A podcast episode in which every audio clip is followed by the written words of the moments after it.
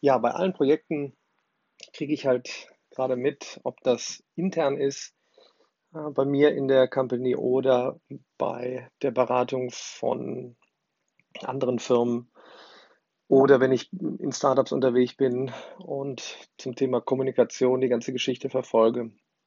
Es wird in den nächsten Jahren einfach mit am essentiellsten sein, mit welchen Work-Tools, Kommunikationstools arbeitet man. Und es stehen zwar jetzt sehr viele zur Verfügung, äh, aber dass etwas zur Verfügung steht, heißt ja noch lange nicht, dass man produktiv wird. Äh, und ich sage mal, die größte Brücke ist gerade aktuell eigentlich, ähm, die E-Mail ist ja noch das Hauptkommunikationsmittel. Die E-Mail war ja in dem Sinne äh, jetzt keine, keine schlechte Geschichte, ist ja eigentlich heute auch nicht, wenn man das Ganze vernünftig benutzen würde. Ähm, aber wenn man mal wirklich äh, Unternehmen zerpflückt hinsichtlich der E-Mail-Kommunikation, wenn dann hin und her gemailt wird, äh, mit möglichst auch dann immer noch im CC und dann bearbeitet der eine was und schickt das neue Dokument wieder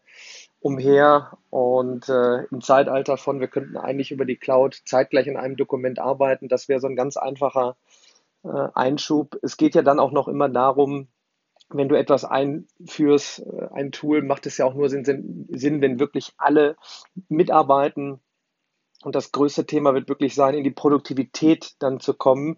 Also jetzt zu sagen, wir nehmen jetzt Slack, Evernote, Asana, Teamwork, ähm, ähm, Monday, whatever, ähm, das ist es ja dann nicht, sondern ähm, es muss, wie gesagt, zum Team passen. Es gibt ja dann eben noch entsprechend Unterschiede. Ist es ein IT-Projekt? Ist es ein Marketing-Projekt? Ist es die Abteilung Sales? Ähm, ich freue mich auf einen spannenden Termin. Ich bin gerade in Hamburg unterwegs, werde am Dienstag bei Christoph Magnussen vorbeischauen.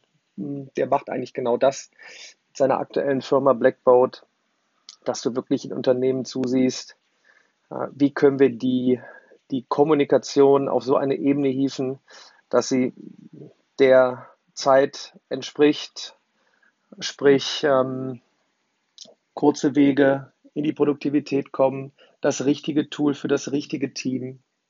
Und ähm, wie gesagt, das ist eine sehr, sehr spannende äh, Frage äh, und Geschichte, weil ich es selber gerade eben auch verfolge, äh, intern, weil ich ja auch sehr unterschiedliche Projekte bei mir selber gerade begleite. Ähm, das eine ist dann wirklich jetzt auch mehr ein IT-Projekt. Ähm, das andere äh, ist dann wirklich klassisch B2B-Unternehmensberatung. Äh, Und ähm, ist ganz interessant, selber dann eben auch zu testen. Das mache ich ja eigentlich schon mein Leben lang.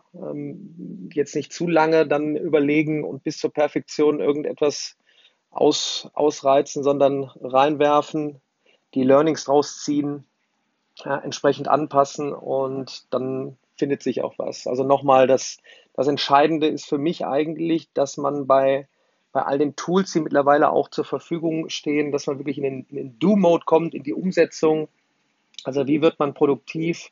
Und gerade jetzt in diesem Zeitalter, wo ich ja immer darüber spreche, Exponential Change in immer kürzeren Zeitabständen, ändern sich Dinge. Ich muss schnell darauf reagieren, sowohl durch Meetings physisch live vor Ort als auch über die Cloud, ähm, dass ich immer auf Wissensstand bin, aber dann aus entsprechenden Brainstorming-Geschichten dann auch direkt in die Produktiv Produktivität komme, in Umsetzungen, äh, schnell teste, Feedback-Auswertung mache und das Ganze wieder von, von vorne, Lean Start mäßig.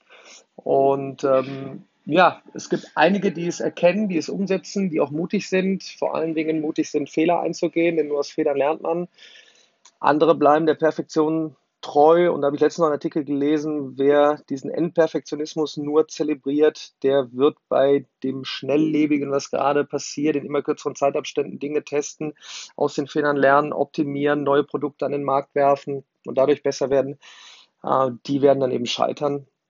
Und eine ganz, ganz spannende Phase gerade. Ähm, freue mich auf Dienstag, werde danach auf jeden Fall auch einen kleinen Podcast machen, was dabei rumgekommen ist. Werde auch für YouTube produzieren und möglichst viele Tipps reinhauen, gerade wer jetzt zuhört, was kann ich machen, welche Tools kann ich nutzen, äh, wo sollte ich mal reinschauen, was ist New Work, was ist New Learning. Und in diesem Sinne, bis demnächst.